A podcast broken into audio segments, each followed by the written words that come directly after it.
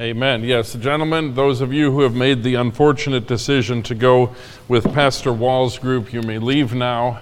And uh, I'm just kidding. Take your Bible with me. Those who are fortunately staying, the wise ones of the church congregation, take your Bible with me and turn to the book of Psalms, please, tonight. The book of Psalms, Psalm 46. I'm actually going to look at two different Psalms this evening and we'll start out in Psalm 46. I want to talk about a topic tonight. We've been, Pastor Morris and I have kind of switched off on uh, the topic of um, uh, Christian, uh, Christian virtues, and this is kind of along that same lines. And I think one of us, either he or I, spoke on the topic of patience or endurance, the ability to make it through a hard time uh, and to do so with patience. We talked about that. He and I both have kind of covered that topic, I believe. But then I was thinking about it earlier this week, and I got thinking about the fact that we all know that we're to be patient when we get under pressure. We, we know that. We're to manifest patience. So, for example, in our marriage, every once in a while in your marriage, you're going to feel under pressure, and there's a time to manifest patience in regard to that. Um, and patience, I've defined really succinctly as godly enduring through hardship or trial. Okay, so we're to be patient with other people. So, uh, in fact, parents are to be patient to a degree with their children, obviously, because if you're not patient with them, you'll provoke them to wrath. Now, that does not mean tolerating bad behavior, but it does mean being patient with the fact that they are children. So there's a, there's a good example. Patient with our children, patient with our spouse, maybe patient with a fellow employee at work. We have to uh, manifest patience towards that person. Scripture talks about that. We're also to be patient through circumstances. We're not to throw in the towel on our Christian faith because circumstances have arrayed themselves in such a way that we wouldn't like them. Let me ask you a question. How many of you have ever had a circumstance that you wish would just change immediately? Of course, every one of us have, okay? I have in my life. And, and you said, Pastor Monty, how do you get through that? Well, I found that God does not typically change the circumstance immediately. That would be very exceptional. But what I have to do is I have to be patient or endure with a spirit of godliness, a godly enduring through whatever the trial happens to be, okay? but but then I thought about this. What about the concept of being patient with God? Patient with God. In, in other words, trusting, and here is the word faith comes into play very heavily here, trusting that God knows the right thing. Now, as a New Testament illustration, because I'm going to focus in the Old Testament for a moment, but as a New Testament illustration, you will recall that Jesus was close friends with Martha, Mary, and Lazarus. And uh, Lazarus became sick. And so Martha and Mary sent word to Jesus, he was some distance away, sent word to Jesus that Lazarus was sick in the hopes that Jesus would come and, and simply heal him. Well, you'll remember the story. Jesus told his disciples, said, Well, we're not going right now because this sickness is not ultimately unto death. In other words, death would not be the final result of the sickness. And so they actually tarried for about two days, kind of waited around for two days, and then, um, then Jesus said, Okay, now we're going to go see Lazarus. Well, when they showed up there, guess what? Lazarus was dead. And of course, both Mary and Martha, the Gospel of John talks about this, both Mary and Martha approach Jesus and say something like this Lord, if you had hurried up and come, our brother would not have died. In other words, they were impatient with the Lord. Thank you. They were impatient with the Lord. They were impatient with God. And they kind of hinted that they knew better because, Lord, you didn't have to tarry. Whatever you were doing, no matter how important you thought it was, you could have dropped that thing and, and come to the need of our brother. After all, you're friends with our brother. And Jesus, and again I'm paraphrasing, Jesus said, Well, wait a minute. I waited, I tarried for the greater glory of God. And then you will recall that Jesus said the words, Lazarus, come forth. And he did. And there was a resurrection. By the way, a resurrection beats a healing anytime. How many know that? Okay, resurrection beats a healing anytime. It's just, it's just like a, a royal flush beats, a, beats four of a kind. Is that accurate what I just said? Is it? I'm getting some people nodding. Okay, okay. Card players are nodding. I think that's right, isn't it, John? Whenever I play cards, I have to have a rule book because, because I forget all the rules about cards. But, but uh, resurrection, of course, is going to beat that all to pieces. And, and so that's what Jesus did. But now listen, both Mary and Martha, in their humanity, had grown impatient with the Lord. They, they, and they manifested that impatience. And now they saw something far greater than healing. They saw the miracle of resurrection. So um, sometimes, if we're honest, we, in the middle of our deepest trials, we lose patience with God. Now, we're very careful because we're good Christian people and don't want to show any, any chink in our armor. We're very careful not to manifest that to the pastor. By no means would we ever indicate that to the pastor. And we're very careful not to manifest that to anyone else that's a, a good, solid Christian. But in our heart of hearts, we wonder why doesn't God just show up? And sometimes we wonder, what should I do when God doesn't just show up? I've had several occasions in my life where I wish the Lord would just turn things around on a dime, and on none of those occasions did that happen. But there were some lessons to be learned. We're going to look at this from two different Psalms. I'm going to focus, first of all, if you look at Psalm 46, verse number 10. It's the end of the psalm. Psalm 46, verse number 10, it is a conclusion, and we're going to go through the psalm quickly in a moment.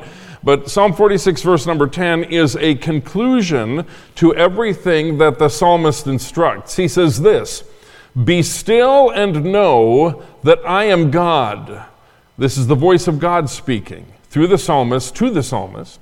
Be still and know that I am God. I will be exalted among the heathen, I will be exalted in the earth. The Lord of hosts is with us. The God of Jacob is our refuge, Selah.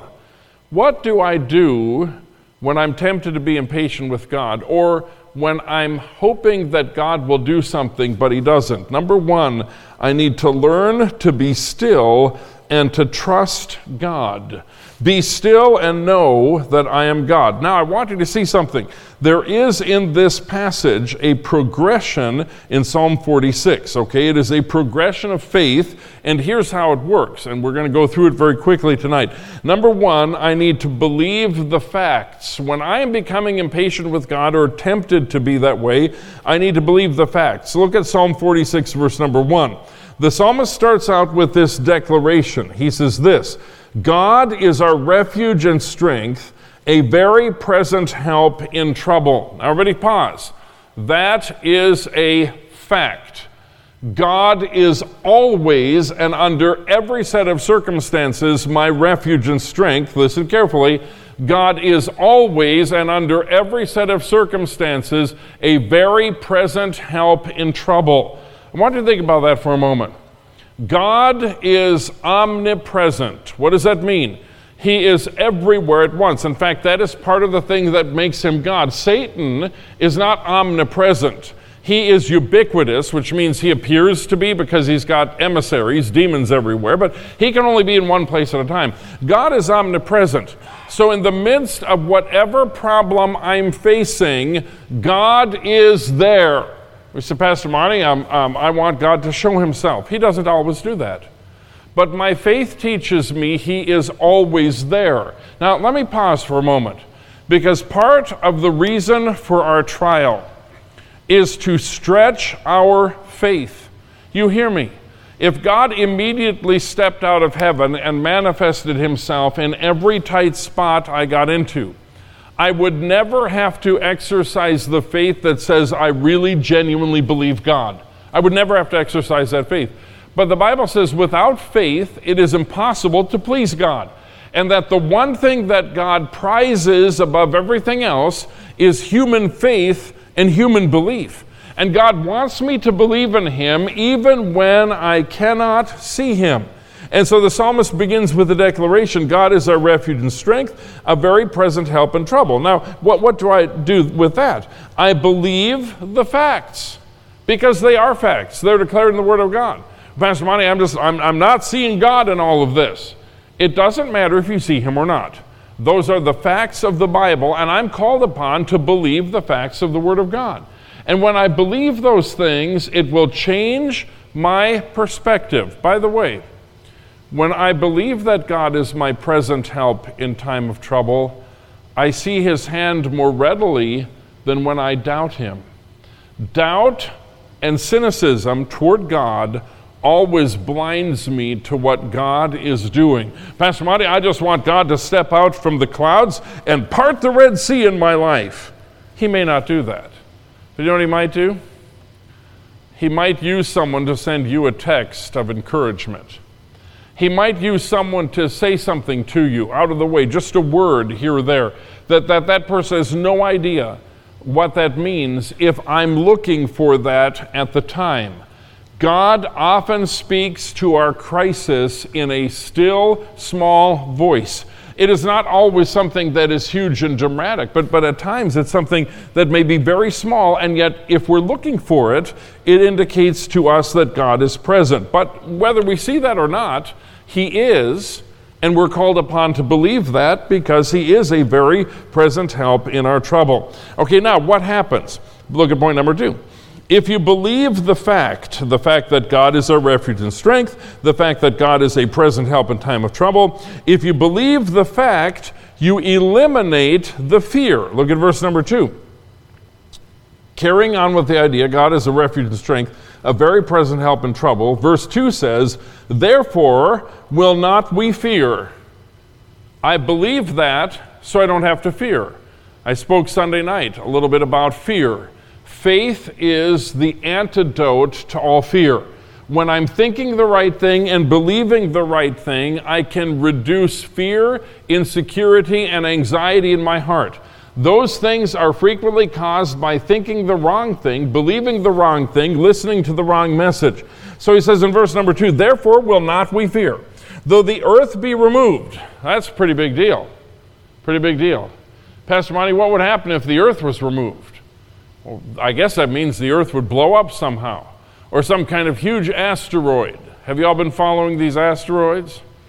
They're coming within 200 billion miles of the Earth. They say that's a near, uh, you know, pretty close miss, you know, or something like that.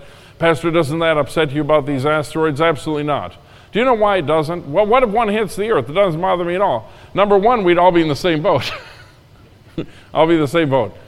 Number two, that's just a gateway to heaven faster because of what we believe. Now, by the way, that's not going to happen because Scripture has to be fulfilled. There's a lot of prophecy yet to be fulfilled. So don't be worried about some asteroid. There will be one that's going to hit the earth during the seven year tribulation period. You won't be here for that. The, the, striking of the earth with the asteroid called Wormwood, you will not be here for that. But what if I believe the right thing, my fears are eliminated. Therefore, will not we fear, though the earth be removed though the mountains be carried into the midst of the sea, though the waters thereof roar and be troubled, though the mountains shake with the swelling thereof.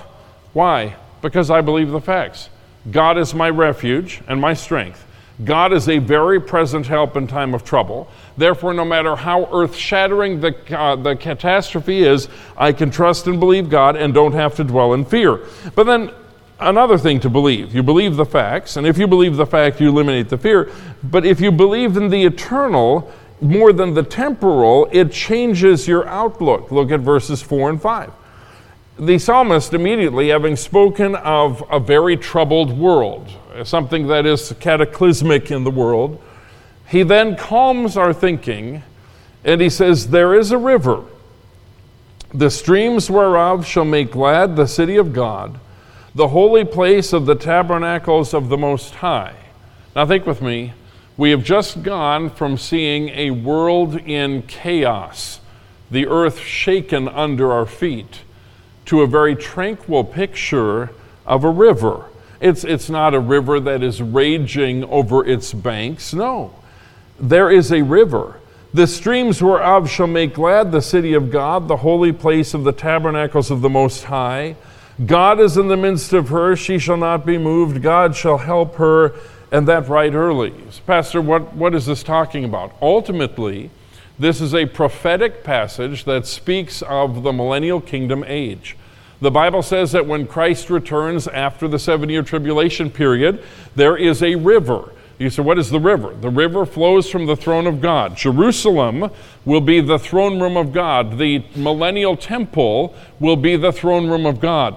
Out of that will flow a river. Jerusalem will change. The, the actual topography of Jerusalem will change. The city will be raised up. It's already on Mount Zion, it's a very high point. It'll be raised up even further. There will be a river that will come out of the sanctuary, the millennial temple. This is all spoken of, by the way, described in Ezekiel, beginning in chapter 40, all the way through the end of the book. There'll be a river that's going to flow. You say, Pastor Monty, is it, is it going to be a, a, a great, beautiful river? Yes fact, the Bible says there will be people who will fish. Fishermen will fish in that river. That's the kind of river that's going to be. Very, very beautiful. We say, Pastor, wait, well, this sounds very nice, but it's all very idyllic, but it's somewhere in the future. That's exactly the point. Because when we're in deep trouble in this earth down here, sometimes there's not a whole lot to look at that's going to make you happy. Sometimes there's not a whole lot to look at that can give you hope. There is always hope when you think about the fact that there is a river. What is that talking about? It's talking about millennial kingdom. It's talking about eternity. It's talking about the glorious future for the people of God. Sometimes we would find ourselves greatly encouraged. Pastor Monty, I just want God to fix everything that's wrong with this world. That will only happen when Jesus comes back. Pastor Monty, I want God to fix everything that is wrong with my life. I would like that too, but why am I so fixated on the now, here and now? That's problematic. Someone said, Pastor Monty, you know, so and so is 108 years old and pray that they don't die. Come on. There has to be an end at some point. Don't look at me like I'm being irreverent, okay? There, there, has to be, there has to be an end come at some point. Isn't there something better than 108 if you're a Christian? Isn't there something better? I mean, don't, don't you think, and, and I, my mother got this way before she had dementia, even, before, before it was very deep. She said sometimes, I do wish the Lord would take me home because there was something better for her on the other side. Now, now don't wish that prematurely just because you're in a crisis, okay? That would be silly, but there comes a point in time when there is something better. Isn't it true that there comes a point in time when heaven is more attractive than this earth? I think there, there does. What, what if you've lost your spouse? When you lose your spouse, then this earth is a lot less exciting, meaningful. You lose children, maybe a child, that's one of the greatest losses a person can have. The, the earth doesn't seem, it doesn't hold as much. I got to hang on to this life. The older we get, the more people we know who are waiting on the other side. And the psalmist says, Look, be patient with God, but while you're waiting for Him, lift your eyes above the horizon of this world and start to focus on something that's eternal. We get our minds so fixated on the present moment that we forget there's something much better in the future. So, we want to do that. We want to look at the eternal. Both the present t- time, right now, and the eternal, they're both real. The temporal is temporary, obviously. Therefore, it is not worthy of our anxious concern.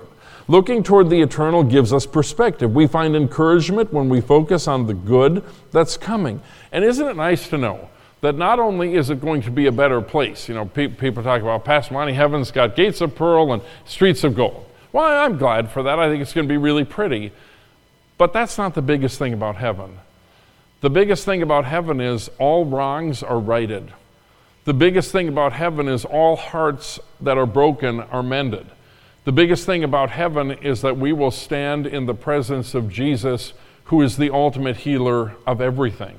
That's the biggest thing about heaven. And so we look forward to that time. It gives us a better perspective. Uh, note that the temporal is on shaky ground. We read that a moment ago. But the eternal, according to verse number five, shall not be moved.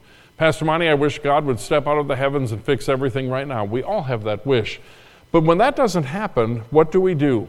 We exercise faith and we believe. Not only that, but look at point number four. We believe in the victory of God in this world. Look at Psalm 46, verse number six.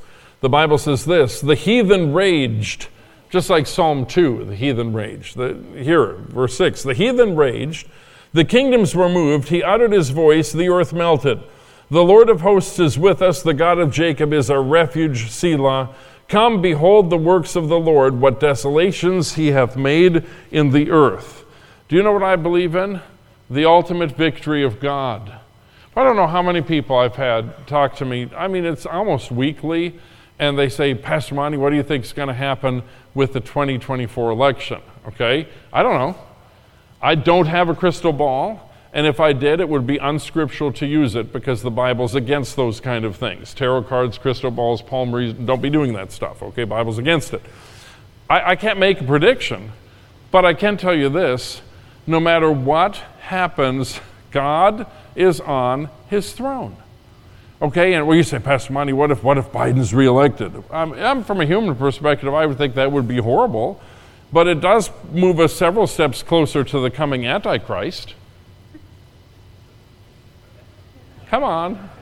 Come on. I know some of you just hate that when I say stuff like that, okay? But the truth of the matter is, we're, we're not going, no matter who wins, we're not going to be ruined by that. We don't have to be. Now, will the nation be harmed? Oh, absolutely. Look at what's happened to our country right now invasion on the southern border, people being killed. I mean, come on, folks, you get this, right?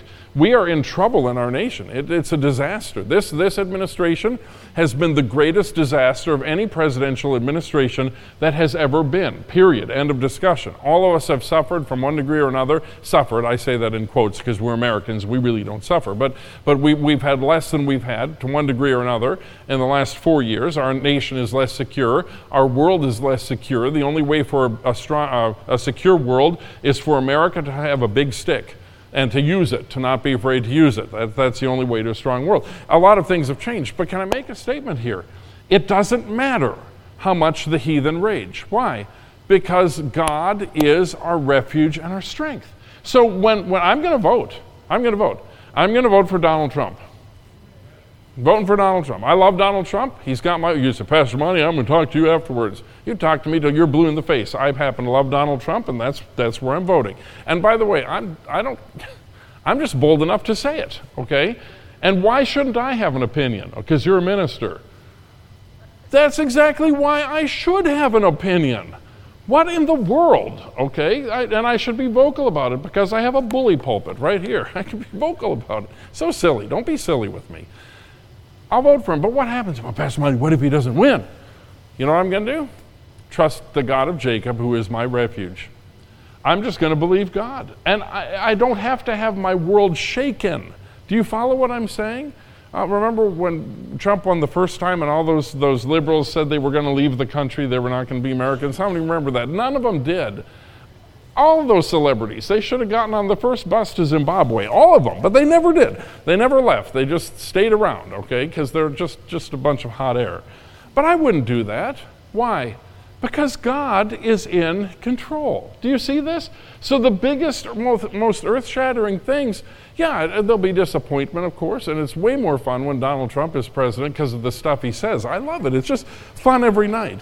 Kelly and I would watch the news, and we would just smile doesn't he make you smile? He makes me smile. He makes me laugh. I understand the man's personality, but I've gone too far with this. All right, believe, believe in the victory of God. Uh, God will bring ultimate peace to the world. No politician will do that. From the wars that desolate the nations to the inner struggles that rack the soul, God will bring peace. Believe that. God wins, and He wins every time. Okay, while I'm waiting for God to do something, do you know what I could do? I could believe in something. And what could I believe in? I could believe that the God of Jacob is my refuge, he's the source of my strength, and he will protect me. And so then verse 10 comes up Be still and know that I am God. What do I do? While I'm being patient with God, I take time to meditate on the truths of God. Note, being still takes time. It takes time to actually calm down enough to be still, but being still is the prelude to knowing God. You know, listen to me. God wants me to know Him on a deeper level. So in my life, God's brought me through some really deep waters. Okay? That's, that's how you get to know God. Well, Pastor Monty, it doesn't, I just want to know Him but not go through deep waters. Probably not going to happen. God will bring some trials into your life. You can choose to know Him, or you can be bitter and resist Him and be mad because He didn't step out of heaven and fix everything instantly. That's always our temptation, but it shouldn't be our default Ultimately, we should land on the place of saying, I'm going to believe and I'm going to trust in God. When you know the truths of God in your heart by faith, knowing the truths of God involves meditation on who He is. He is gracious, He is omnipotent, He is loving, and I need to think about that. Well, Pastor Monty, I'm not seeing that in my circumstances. Get through them and you will. Do you know what the Apostle Paul said? He said, right now, but now, this present time. He said, Right now, we see through a glass darkly, but then one day, face to face. Seeing through a glass darkly, think about this it's like a really dirty window. And you can barely see for the grime and, and everything. It just doesn't, you can't make out anything through the filth of the window. One day you'll see Jesus face to face. Sometimes it's enough to see his shadow through the glass darkly if you continue to believe. It's a matter of believing and trusting. It, it means that I'm going to take refuge in God when there is no other refuge, and He will be more than sufficient. So, point number one learn, uh, learn to be still and to trust God. Now, turn the page over. Point number two learn to remain strong and courageous. I'm being patient with God I'm going through something that I wish God would just fix, but I've got to learn how to be still and know that He is God. But secondly, to learn and remain to remain strong and courageous. Now turn in your Bible to Psalm 27. I want you to see this in Psalm 27. By the way, if you're going through something deep in your life and you need to hear the voice of God, you should live in the Psalms. You should live in the Psalms, okay? Because that is the book that's got God's given us in the Bible to reveal to us how to get through a difficult time, how to follow that path. But again, we're going to begin looking at Psalm 27 with the last verse. Wait on the Lord, be of good courage, and he will strengthen thine heart. Wait, I say, on the Lord. So there is the instruction. Okay, the last one was a progression of faith in Psalm 46. This is going to be a progression of courage, of courage in Psalm 27. So it is not enough just to believe something. I also, now listen, I have to take a posture, an attitude that speaks of the courageous it is a command of God. It is not an option. I'm going through a major problem in my life. What do I do? Wait on the Lord and be of good courage. Now, look at me. It's my responsibility to be of good courage. And that is part of the command. Just as surely as the command is to wait on the Lord, to manifest patience toward Him, I am also commanded to be of good courage. Okay, so notice the courage progression in Psalm 27. Believe the Lord is light in darkness and salvation in distress. Look at Psalm 27, verse 1. The Lord is my light and my salvation. Whom shall I fear? Now, now, by the way, he says that, and he asks the rhetorical question, Whom shall I fear? How can he ask that rhetorically when David has so many enemies? Whom shall I fear? Because he believes, and here it is, faith again, that the Lord is my light and my salvation. That being the case, and that being something that is settled that I believe, David says, Whom shall I fear? The Lord is the strength of my life. Of whom shall I be afraid? Does everyone see that? Faith always kills fear. When we're fearful, we're not manifesting adequate faith. David goes on to expand upon the thought in verse 2 when the wicked, even mine enemies and my foes, came upon me to eat up my flesh. They stumbled and fell. Though a host should encamp against me, my heart shall not fear. Though war should arise against me, in this will I be confident. In what? The fact that the Lord is my light and my salvation. Now, in this passage, then, believing the Lord is my light and salvation dispels fear, verses 1 and 3. Notice it is what I truly believe that makes the difference in my mental outlook. How can I manifest courage? And there's a reason you'll want courage. We'll get in that in a minute.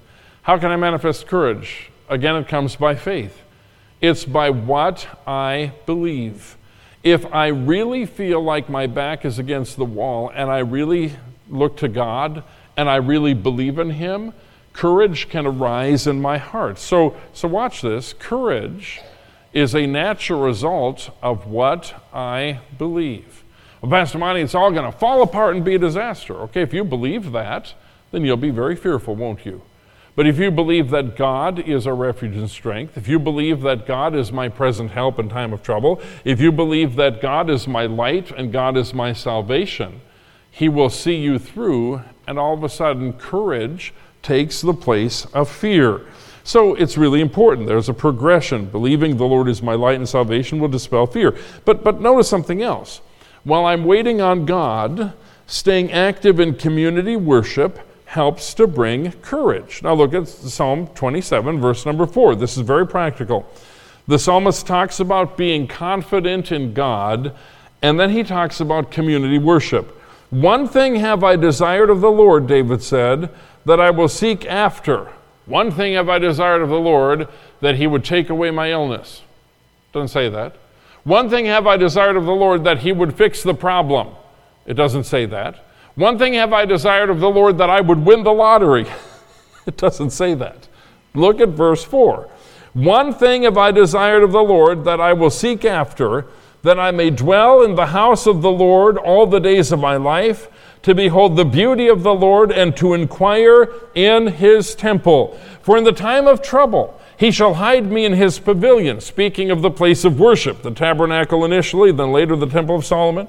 In the secret of his tabernacle shall he hide me, he shall set me up upon a rock. Notice, notice the references to community worship. And David said this when I'm in a bad spot, my heart rightly longs for worship with God's people. Folks, let me explain something here, okay? When we're going through trouble, that should turn us toward the church, community worship, toward God's people, not away from it. Now, now, by the way, if there has ever been a church where hurting people can find love and care, it's Faith Baptist Church. Ever, if there's ever been a place, if there's ever been a place where people will not be judged, because I won't tolerate that. I won't tolerate the, the, the, the pious freakishness of judgy people. Stay away from me or you'll get decked. Okay, I don't judge people, but I can punch them. And uh, I don't like any of that. That's not Faith Baptist Church. Okay, what do we do? We love God, we love the Bible. We're a conservative church. We love people. And we love people through their pain. And in 26 years of pastoring this church, I have witnessed that over and over and over again, and I would never sacrifice that for anything at this church. How important and how vital that is. But what, what did we do? We, we come to church. Why? It should be a welcome refuge in time of trouble. Avoiding corporate worship unduly exposes you to Satan's influence. It, it can be, you say, Pastor Mike, well, how can I be encouraged? Because they're going through a really dark time, and then all of a sudden the choir stands up and sings a song and it ministered to your heart in ways that the choir director had no idea it would, would minister. That's happened to me on many occasions in this church, to me personally. Or, or how about the pastor stands up and he has no idea what you're going through? None, none. But the Holy Spirit sure does. And the Holy Spirit directs the words of the pastor to minister. I'm not saying that I'm divinely inspired. You understand that. I'm not saying that. But I do believe in the, the, uh, the active direction of the Holy Spirit's working in the wording of a sermon because the Word of God is powerful. It's the Word of God, it's not the preacher's word, it's the Word of God. But I believe in all of those things, God sovereignly appoints sermons, texts, and topics that speak to the heart and the need of people. You know, Sunday I gave two sermons on the life of Gideon because Brother John Layton over there just made a comment to me and he said, I've never heard you speak about Gideon. He said, I've not heard a good sermon on Gideon. And I got to thinking, I don't know if I ever have actually spoken on Gideon. I knew who he was because I read the Bible through a couple times, but, but, uh, but, and then I thought, okay, well, since that, that's a good sermon topic. And so I preached on Gideon just because, because John wanted a sermon on Gideon. Okay, and so I did. You know what happened?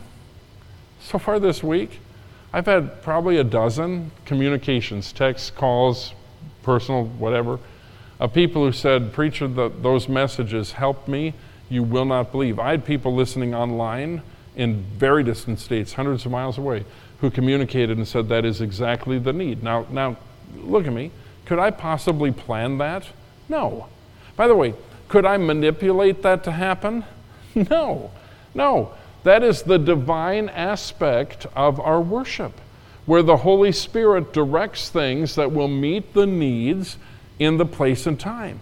And you know what's frustrating to every preacher? When someone's going through it real deep and they fall out of church. And then the preacher thinks, man, that, that song would have helped them. That special music could have helped them, or that scripture text, that, that could have lifted them up. But they got bitter and they turned against it. The psalmist said in the middle of his trouble, he wanted to be in corporate worship. The church becomes a hiding place in troublous times. God's people, led by the Holy Spirit, minister to and protect the wounded. And you do that in ways that are spectacular. Maybe you don't even know. Again, this is not manipulation. I'm not about manipulation, but I am about the Holy Spirit of God using people, church members, to minister to other church members.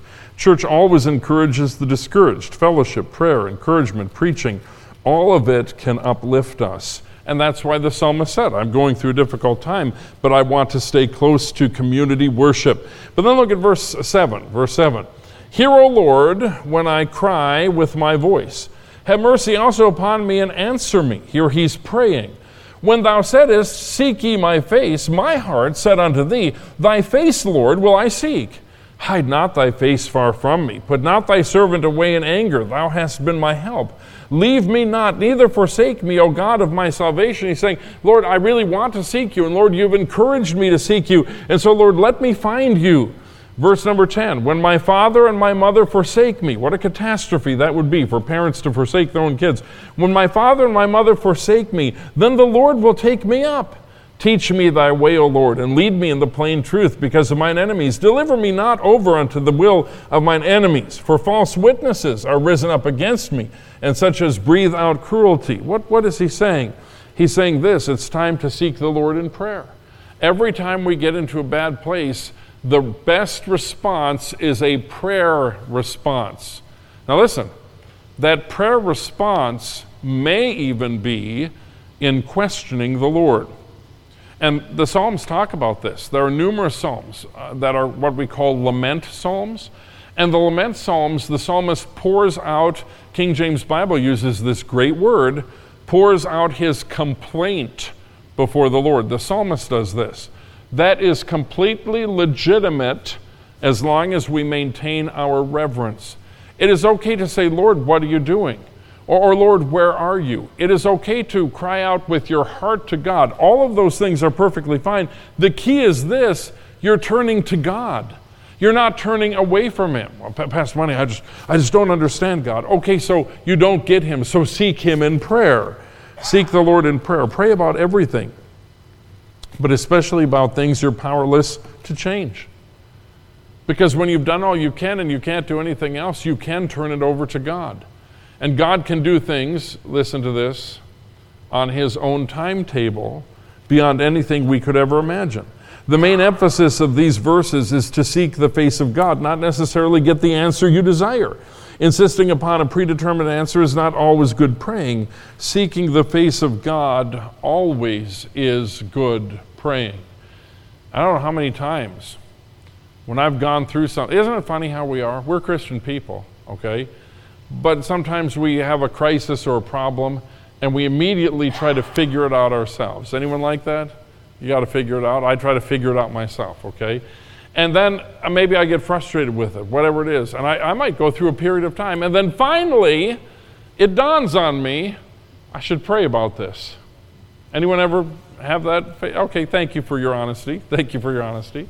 Yeah, I've been there many times in my life. And you know what? Prayer can and should be our first go to. Sometimes we only pray when we feel like, well, we can't possibly handle this. Prayer should always be our first go to. When we turn to God in prayer, it is giving Him the problem. It is giving Him that problem. So I should seek the face of God. Recognize human relationships all too often fail or prove unreliable. God is always there. Seek Him. My help is not always to be found in another human being. I'm thankful for friends and for people that I can rely upon Kelly, I'm thankful for her. I'm thankful for all these things. But, but ultimately, I need to seek Him. And I need to ask for daily guidance. Okay, verse number 11, look at specifically the prayer to ask Teach me thy way, O Lord. Lead me in a plain path. That means something clear because of mine enemies. God, I want to know the right way to go. I, there are a lot of things that are pressuring me.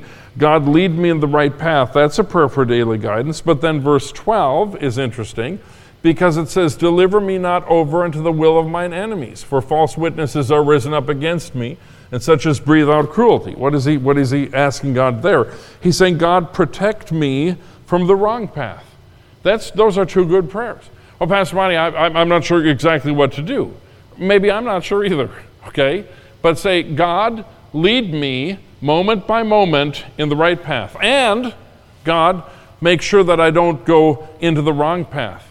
And I may not know what those things look like in a given set of circumstances, but that is a very legitimate prayer. Do you what I believe? God will answer that prayer. It's Pastor Monty, how's he going to do that? I don't know. It might be a sermon you hear. It might be some Bible reading you do. It might just be that you open up your Bible and, and that particular day's reading has an answer. Maybe the Holy Spirit speaks very strongly to your heart about a matter. I don't know how this is going to come to pass. Maybe you're, you're faced with a decision and you just have that sick feeling in the pit of your stomach. Ever have that before? That you shouldn't do that. Well, Pastor Monty, that's just because I'm superstitious. No, it's not that what you call the sick feeling in the pit of your stomach very likely is the Holy Spirit cautioning you, okay? As many as uh, we're led of the Spirit of God. If you're born of the Spirit, which you are if you're a Christian, you're led of the Spirit of God, and sometimes those things happen. I, I, don't know how this happens in everyone's life individually, but I can ask God for guidance. I can seek the Lord in prayer. I can look for God's goodness everywhere. Look at verse number 13. I had fainted. What does that mean? David says, I would have given up. I would have been done for. I had fainted unless I had believed to see the goodness of the Lord in the land of the living. Every word of that verse is important because I believe to see goodness. Now, listen to me. I can also choose to believe to see everything that's bad. I, I make a choice. I either choose to believe to see goodness, or I choose to believe to see all the bad. That is a choice that I have. And David said, I would have fainted. I would have given up. I would have fallen over. I would have been done if I hadn't chosen to believe to see goodness.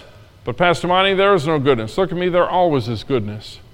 The goodness of God in the land of the living is evident in the worst of our circumstances if we will but look. You know what our problem is? All of us, myself included, and probably especially, we're spoiled rotten. We're spoiled rotten.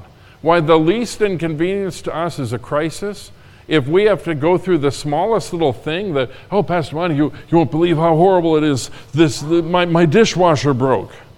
What? Why is that so horrible? Because I might have to actually wash the dish. When we react to little things like that, we all ought to go on a mission trip. One of the, one of the best things I ever changed my way of thinking was going to Nicaragua, the second poorest country in the Western Hemisphere, and spending time with those people.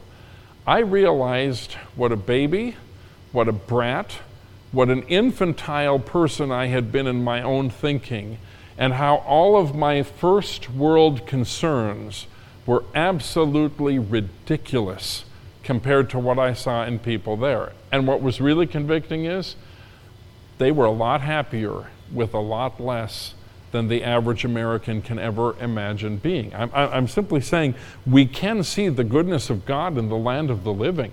You'll, you'll leave this building tonight. It's kind of chilly outside and a stiff wind blowing all day. Well, you'll get in a car, and that car will heat up in about three minutes and it'll be warm. If you have, if you have the blessing of remote start, you could actually stand in the church lobby and mash your button and start the car right out there and let it all get warmed up before you go out there. Well, Pastor Monty, but I, I had to park farther away tonight and it's just such a long walk.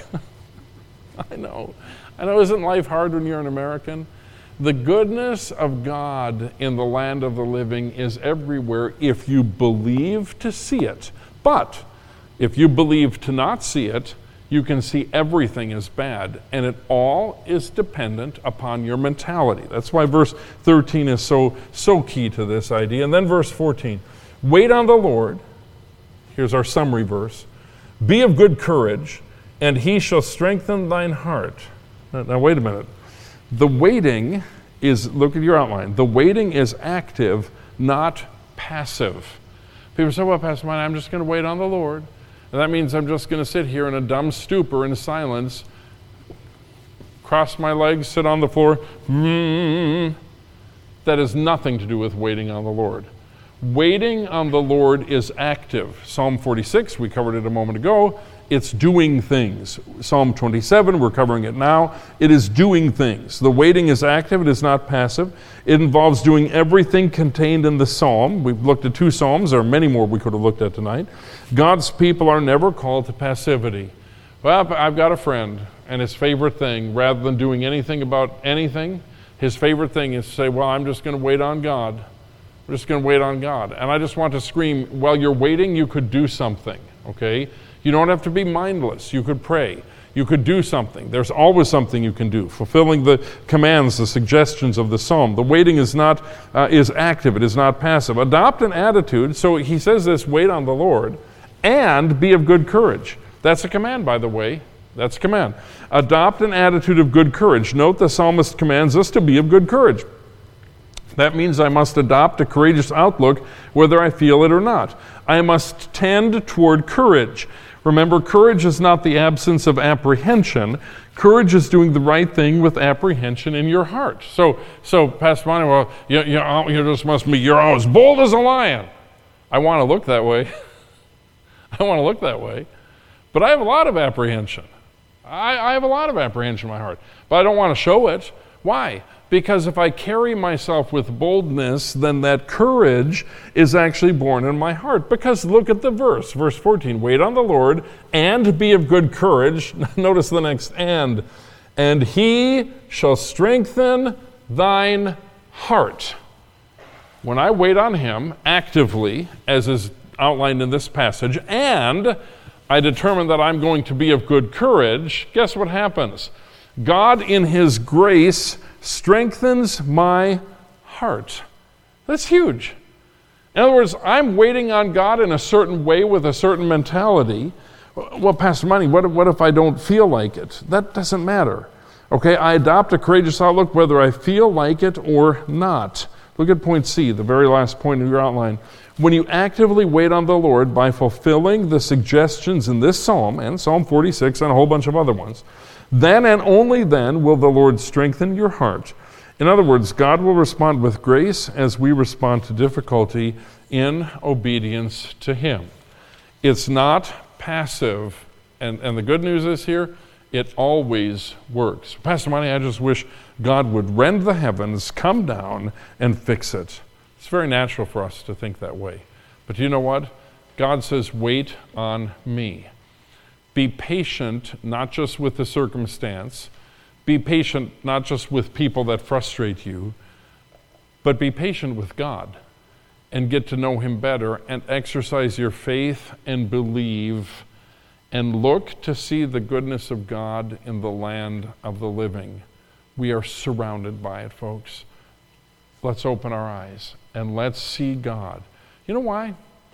Because whether you see Him or not, he is a very present help in trouble. Present means right here, right now. He is a very present help in trouble. And my faith teaches me that. And that lifts me through the difficult and the dark time. Father, I pray you'll take your word tonight and help that this message will foster in us an attitude and action while we are patient with what you're doing. Lord, we don't always know or understand what you're doing, but Father, I pray that through your word tonight, we will adopt a stance that will get us through and ultimately cause us to see the glory of Christ.